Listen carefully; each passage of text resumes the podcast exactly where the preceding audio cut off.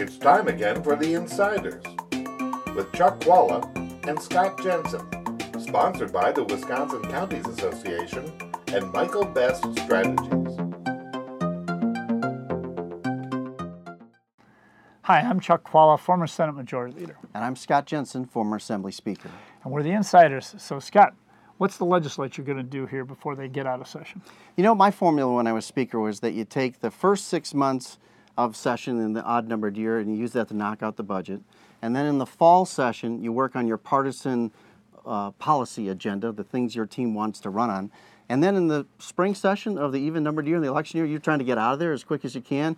You want to pass a couple of things that might help your members get reelected, and then some non-controversial stuff that just, just you know, members of both parties have been working on for a while. Um, I'm hoping that's what the formula is. I don't think they're going to meet much. Um, I don't think there's going to be a lot of uh, major pieces of policy walking through there.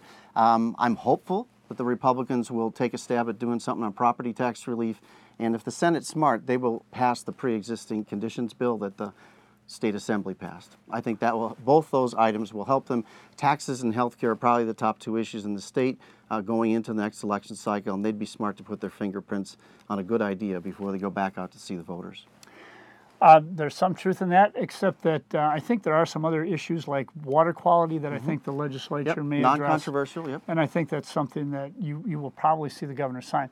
Uh, I frankly think that given the study that came out that said we are the 12th worst state when it comes to being able to handle a rainy day, I don't think that any tax cuts are appropriate. It's always popular, but it's the wrong thing to do. And I think that the governor would veto that. Scott loves that because that means it'll be harder going into the election, but it would be totally irresponsible to do it. So, what a surprise that the Republicans will do it. At the end of the day, though, what really ought to happen is we ought to be taking the federal health care money and using that money to advance health care for farmers, for a whole host of different people, including everyone bringing down their, uh, their, their health care rates. And I would not be surprised to see a big effort to try and do something on healthcare and using some of that money for education. We definitely should not be cutting taxes. It would be totally irresponsible. That's why the Republicans will probably do it.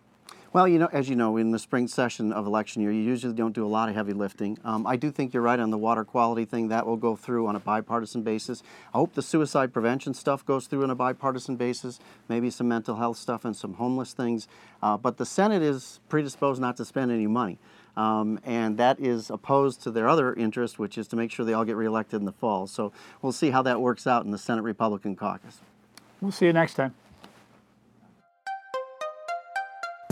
You're listening to The Insiders with Chuck Chvala and Scott Jensen, sponsored by the Wisconsin Counties Association and Michael Best Strategies.